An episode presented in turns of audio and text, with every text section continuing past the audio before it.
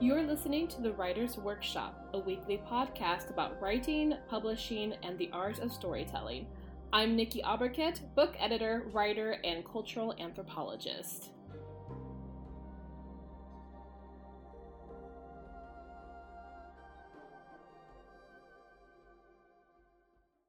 Welcome, welcome to the very first podcast episode of the Writer's Workshop. I am your host, Nikki Aberket, and I am just super excited to finally be doing this. I don't know about you. I think since you're listening to this, you probably relate very, very well on this level where you have an idea in your mind, probably a story idea, but any idea in general. And it's great, and you can imagine it panning out so well. But then you just get to this point where you're just absolutely terrified of actually doing it. Um, or I have a very, very dear friend who is an actually a published author, and I'm hopefully going to get him to guest host one of these episodes. Just saying. Anyways, his thing is he's written so much and he creates so much and it just stays locked away in his house or really just locked away in his mind because he does not want to put it out there because putting it out there means people can see it it's kind of the point, really. Um, but there's something scary about that. So I get it. I get it. Here's me doing my first podcast episode, and here's you listening, probably thinking, yeah, I've had this story idea for a book in my head for days, weeks, months, probably even years. And it's just been absolutely terrifying to put it into paper, to put it out there. Because once it's out there, people can read it, people can see it, people know what's going on inside your head. And that's just a level of exposure that some of us are not quite prepared for. But we know that we want to do it anyways. And here we are. I'm doing this podcast, you're writing your book. And you may be thinking, hey, Nikki, I'm not writing anything right now. Well, you will be because you're listening to this podcast, you're listening to me, and the whole point of this this podcast itself is to help you actually get it done. It is to help you get inspired to write, inspired on what to write, inspired on how to write it, all coming from somebody who is very, very experienced in writing, in editing, and in cultural anthropology what even is that and what the heck does that have to do with writing?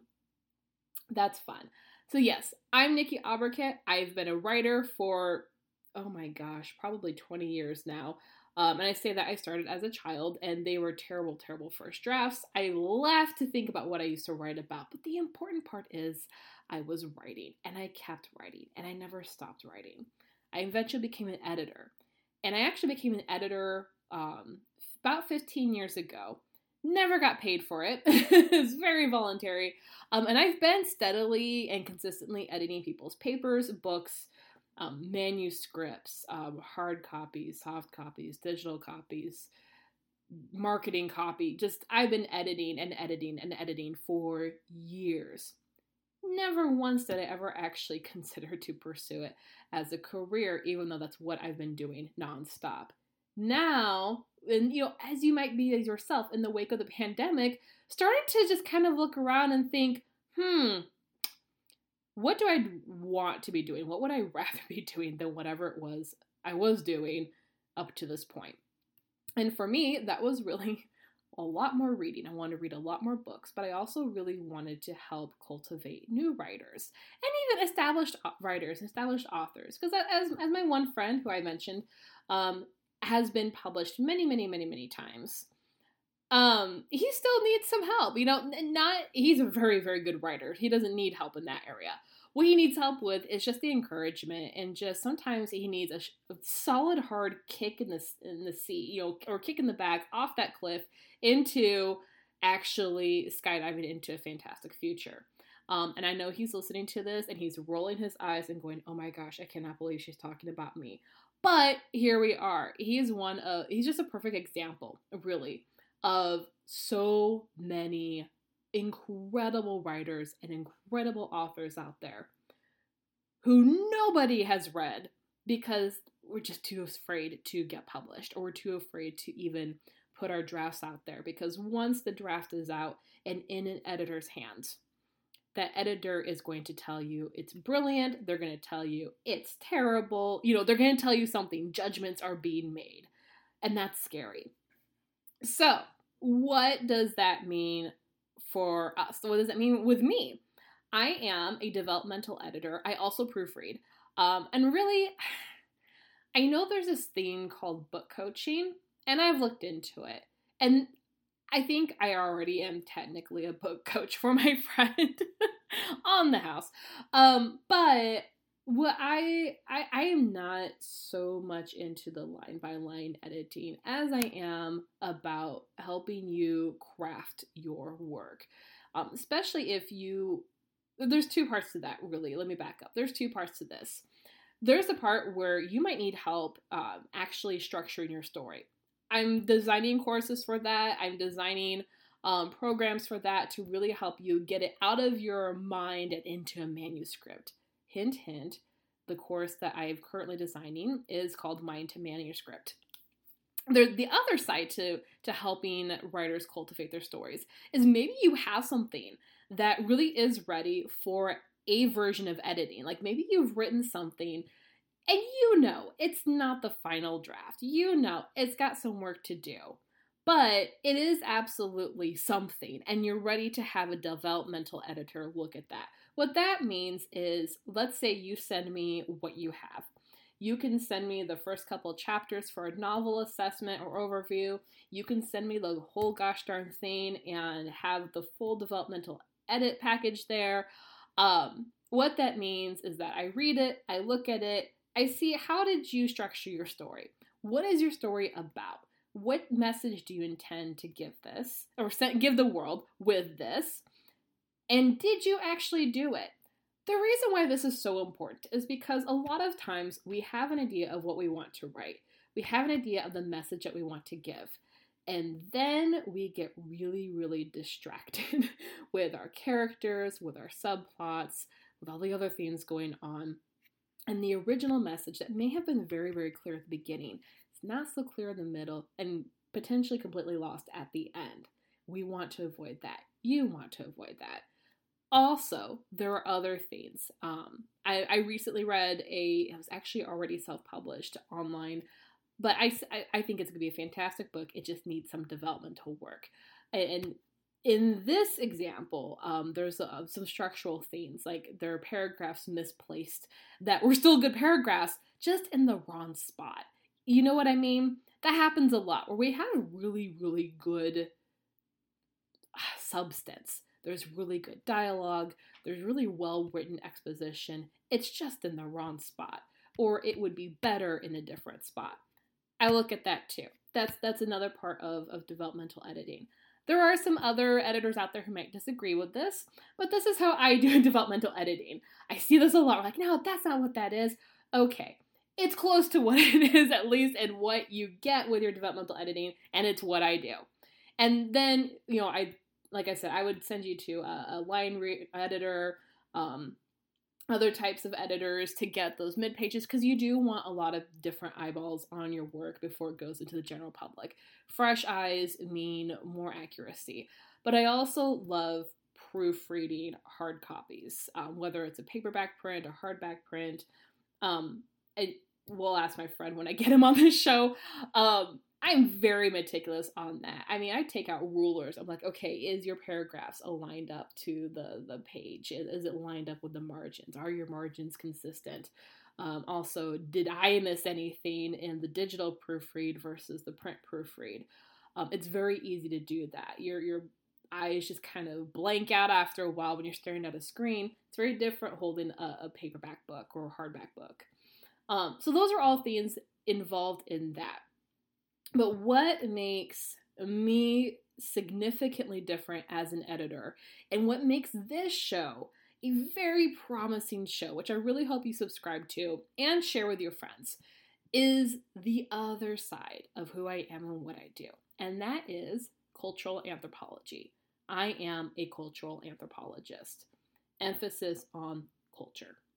What that means is that I study people and I study societies and I study civilizations, but I really hone in and focus on their cultures. What are the stories that they tell? What are the messages and the histories that they preserve in these stories? This is something that we as people do all the time. You do it every single day. Your family does it every single day.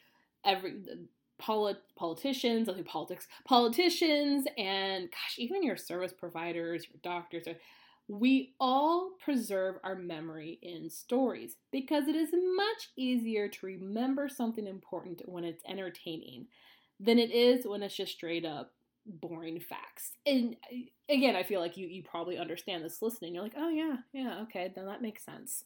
Um, trying to think of a really, really good example here. Here is a really good and really recent and relevant example that I think virtually anybody listening right now will immediately grab onto and understand what I mean in preserving cultural history and maybe even significant history in stories, in fiction. Harry Potter by J.K. Rowling. Very, very good example of this because it takes place during the 1990s. That was a little thing that I didn't realize when I first read it, but I was also in sixth grade when it came out, and it was just some new book about some kid with a lightning bolt on his forehead. Um, so for me at that time, it was totally relevant to that time because technology and everything it. There didn't, there wasn't really a discernible difference. But now that I'm a grown adult and I'm looking back and I've seen the movies, I've read the books, and I'm looking back to what I remember from the 1990s, there is a lot of memory tension in what goes on in Harry Potter. You'll see throughout, and this was, it became a lot more apparent later on in the series, but this happens even in the beginning. A lot of struggle and a lot of social dissension between groups, racial groups, a lot of disparity between um, the haves and the have-nots, and then like later on the the pure bloods versus the half-bloods, and you know the muggle, you know all these different things going on, creating these walls between people. During the 1990s, this was actually significantly a big problem happening worldwide it was it came in different ways depending on where you were but it was definitely a significant problem that everybody experienced rather universally. To be fair we're still experiencing it today but it was definitely um, very deeply felt in the 1990s as, as its own decade um, in the early 1990s, uh, the Bosnian Herzegovina conflict, you know, what used to be Czechoslovakia, suddenly underwent this significant war, this massive war, devastation, ripped up the area, and it was it was brother against brother, family against family. And I have many friends from the Bosnian community that I went to high school with, went to college with, and they were telling me how people they knew and they loved just turned against them because they had a different faith system or they had a different, they just believed in something different politically or whatever. And they said it was just a nightmare to see their homes destroyed and to see and to be shoved into refugee camps because their neighbors who they grew, were growing up with or had grown up with just suddenly hated them because they disagreed on something. Um, I know the 1990s also came on the cusp of, cusp of the apartheid in South Africa, um, there were other things going on. There was still a lot of uh, racial struggle in the US. Not a big surprise there, but you know what I mean? Like, there are things going on. There were riots that happened in Los Angeles. There's a lot going on in the world, even in England, in, in the UK, where there's just a there's a lot of disparity between you know whether you were wealthy or whether you were poor and i do remember growing up in a financially impoverished family, I would get picked on in school for not having Calvin Klein pants. And this was at a school that used uniforms. And you know the idea that uniforms mean everybody's on the same playing level. It doesn't. And uh, Harry Potter actually points this out where they have uniforms, but people can still tell who comes from a well to do family and who does not. And it's mentioned and it's noticed. And I felt that on a deep level when I re- read it. And I was hoping my classmates, because I read it when I was attending this school, and they were like all over this book as well. I was hoping they pick up on that's not okay. you know, it's not okay to pick on your classmates for being less wealthy than you just based on what they wear, especially when you're all wearing the same darn thing. Things like that. So today, or even years from now, when people read Harry Potter, there's a lot more social commentary happening than we initially picked up on, but there's a lot to discuss in the future with our children, with our grandchildren, when they want to know, okay, what was going on, what inspired this going on. Um, now that's a modern version. Another one that just came to mind is Animal Farm. Now, this is a book I had to read when I was a freshman in high school. I didn't understand it at all. I thought it was the weirdest book, and it made no sense to me. And that was very odd for me because I was a very heavy reader. I've always been a very heavy reader. I just could not tear my eyes out of a book. Um, big surprise, right? I'm an editor now. um, so when I told my parents this, they were actually really surprised because this is very unusual for me to hate a book, especially a fictional book about talking animals. My stepfather suddenly realized what was going on. And he's like, Oh, good thing for you. I've read it. I know what it's about and he explained to me how Animal Farm was actually a fictionalized overview of what was going on in Russia during the Cold War and really what led up to it. And he's like, it starts with the Bolshevik Revolution and it just goes on from there. And then he helped me, you'll see how who each animal, each character represented in real life. And the moment he helped me make that click, the whole book made so much more sense. Now, do I necessarily remember offhand the names of everybody involved in the Bolshevik Revolution and the rise of the Soviet Union? I mean, Stalin's an obvious one. And there's Stalin and Trotsky, you know, and there's others but you know, it doesn't really come to mind as quickly. But do I remember a group of pigs overtaking the farmer's barn and then sending off the horse to the glue farm? All these different. Yes, I remember that very well. and so do a lot of people. What's fascinating in this example, because this happens a lot too, is that we remember historical events and we remember historical concepts a lot more than we realize, only because it's masked in a way in the stories, in the fiction. So there's a, I can promise you, there's at least 30 other people, because I was in class with them, who actually remember all the details about the Bolshevik Revolution and the rise of the Soviet Union, but they don't realize that's what they're remembering because what they do remember is that one book we read about a bunch of farm animals taking over the farm. That's fun. So, what does this have to do with you? Because I'm sure you're listening to this going, I feel like she went on a tangent. I didn't, I promise. This is all coming down to what does this have to do with you? Whatever you write, whether it's fiction, whether it's nonfiction, but let's focus on fiction for now. Whatever you want to write, and whatever you are about to write, whatever you are currently writing, you have this incredible opportunity to preserve your history and to preserve the history around you in these stories in a way that people are going to remember it. People are going to receive the message that you're sending. As long as you know what that message is and you communicate it in a way that's easy to look back on, or easy enough or interpretable enough to go back on.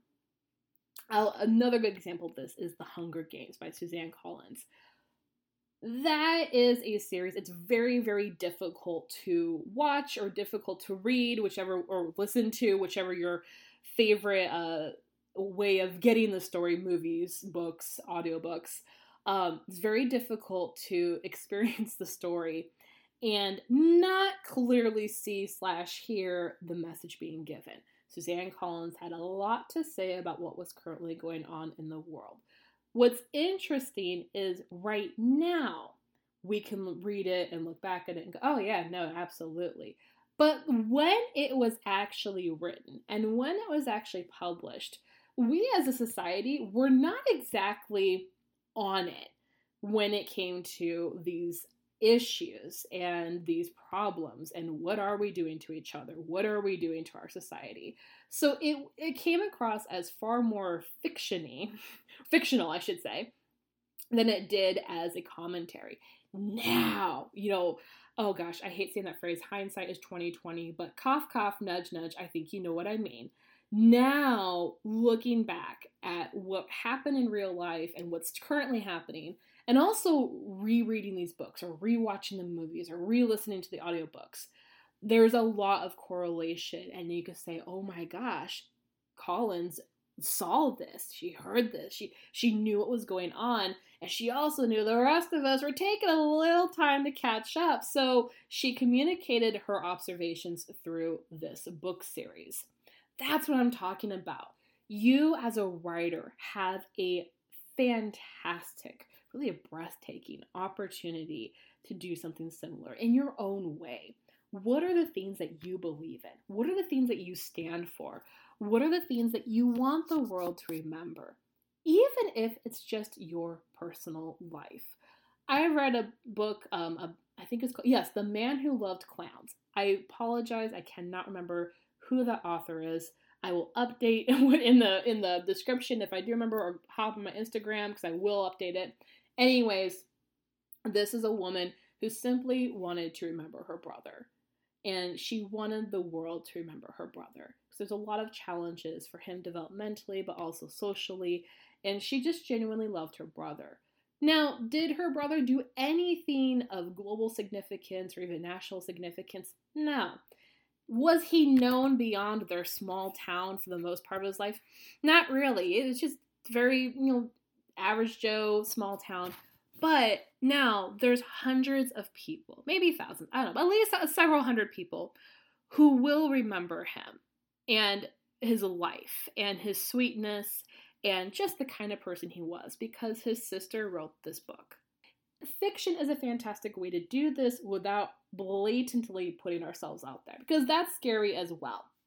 You know, when we throw our ideas out there. We're either going to be hailed as somebody who's massively observant, or we're going to be thrown back as somebody who um, is just crazy, or you know, oh my gosh, you're getting too political, or you're getting too you know tree huggy, or whatever people like to say. Because as much as we love to love each other, we also love to hate each other. Um, fiction is a great way to send your message with minimal judgment ahead. Now, people are going to judge your writing style. I recently read a book um, where I actually I thought was great, um, but I read a lot of reviews were scathing, and they just criticized her writing style. And I'm like, I'm sorry, I'm sorry you didn't understand what she was getting at, because I understood what she was getting at. Um, and maybe it's not your cup of tea, cup of tea. Okay, whatever. But the story's there, the stories exist, and it's still good.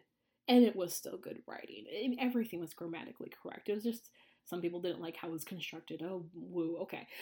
people are going to be like that. When you write, when you publish, you can publish the next New York Times bestseller and be making millions off of your future contracts, have the world's best agent, and there's going to be a group of people out there who think you just stink and who think that you know your book is good for nothing more than backup toilet paper. I mean, there there are people who are going to be like that.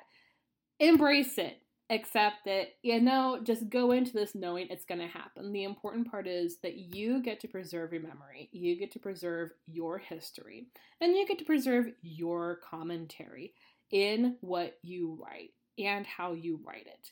And that really is what this podcast is here to help you with. This is what I'm here to help you with. Like I said, I develop mental edits. So, should you decide that you do want to work with me, please feel free to email me. It's uh, Nikki at nikkioberket.com. Or you can just pop to my website. I have forms. You, it says book now. Really, that's just uh, it's a form that you fill out give me an example of your work so I know what we're working with. As I tell my current clients, you know, when I get on the same page, pun totally intended, you know, it's completely free to, to at least send in your inquiry. We'll talk about where you're at. But I come into this with the full understanding that you have a message to send. You have a story that you want to tell, and it is yours. Your voice is yours. No one is going to ever take that away from you it's far more important to get it out there than it is to keep it locked up in your mind where nobody can benefit from it. Because no matter what it is that you want to write, somebody out there needs to read it. Somebody out there needs to hear it on the audiobook. Somebody out there really, really needs that Netflix binge, okay?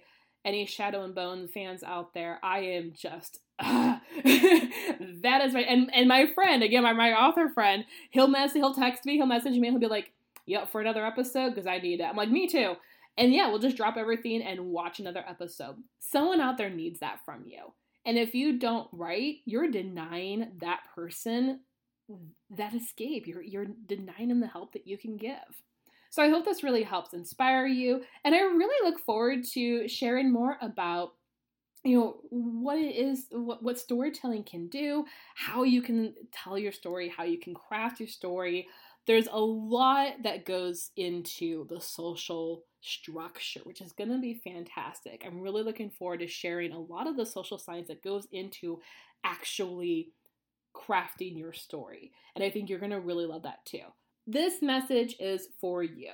If you are a writer and you have a work that is ready for that first stage of editing, which is developmental edit, please drop me a line. Go to www.nikkiauberket.com. I'll put the information in the description as well. Send me, you know, your forms. Send me what you got. Let's talk about what this will look like. Um, if you're not quite at that stage, but you definitely want to keep in touch. Also, sign up for the email list, or you can even go to Instagram. My account is at Nikki Auberket. I'm constantly posting great tips, great tricks, you know, uh, writing inspiration, encouragement. I'm looking for pictures of your bookshelves if you have a fantastic, or just a bookshelf, I should say, if you have a fantastic bookshelf. But really, I just told somebody today, right there in public, all bookshelves are pretty bookshelves because they have books on them. Send me a picture of a bookshelf and the caption that you want to have. I will help promote your Instagram as well. Writers helping writers, editors helping editors we're all in this to share our gifts to the world. So please do keep in touch. And if you are really, really interested in actually being part of a brand new course that will help you get the story idea out of your head and onto paper. Maybe you're you haven't even started writing yet, but you wanted to. And the big question holding you back is like, how do I even begin? Where do I even start? Again, follow me on Instagram or email me or you'll sign up on my on my website. Um, let me know. We'll talk because I am absolutely loving this whole new course. I've got a lot of really, really good feedback specifically designed to help you there. So eventually you will be ready for that first stage, that developmental edit stage that's it for today's episode. And I, again, I'm looking forward to a whole series up ahead, and I'm looking forward to getting to know more about you guys. And then do feel free to share this podcast with as many friends as you know who are writers or who want to be writers and just want that extra boost of inspiration, both on the logical side and also just go get them. And you're going to hear me say this over and over and over again because if you do anything, do this. Just keep writing.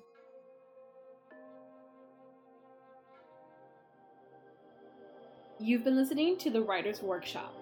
If you want to learn more about developing your craft, or you're ready for an editor to take a look at your manuscript, head on over to nikkiauberket.com. Be sure to follow me on Instagram as well for more tips, tricks, and inspiration. And as always, keep on writing.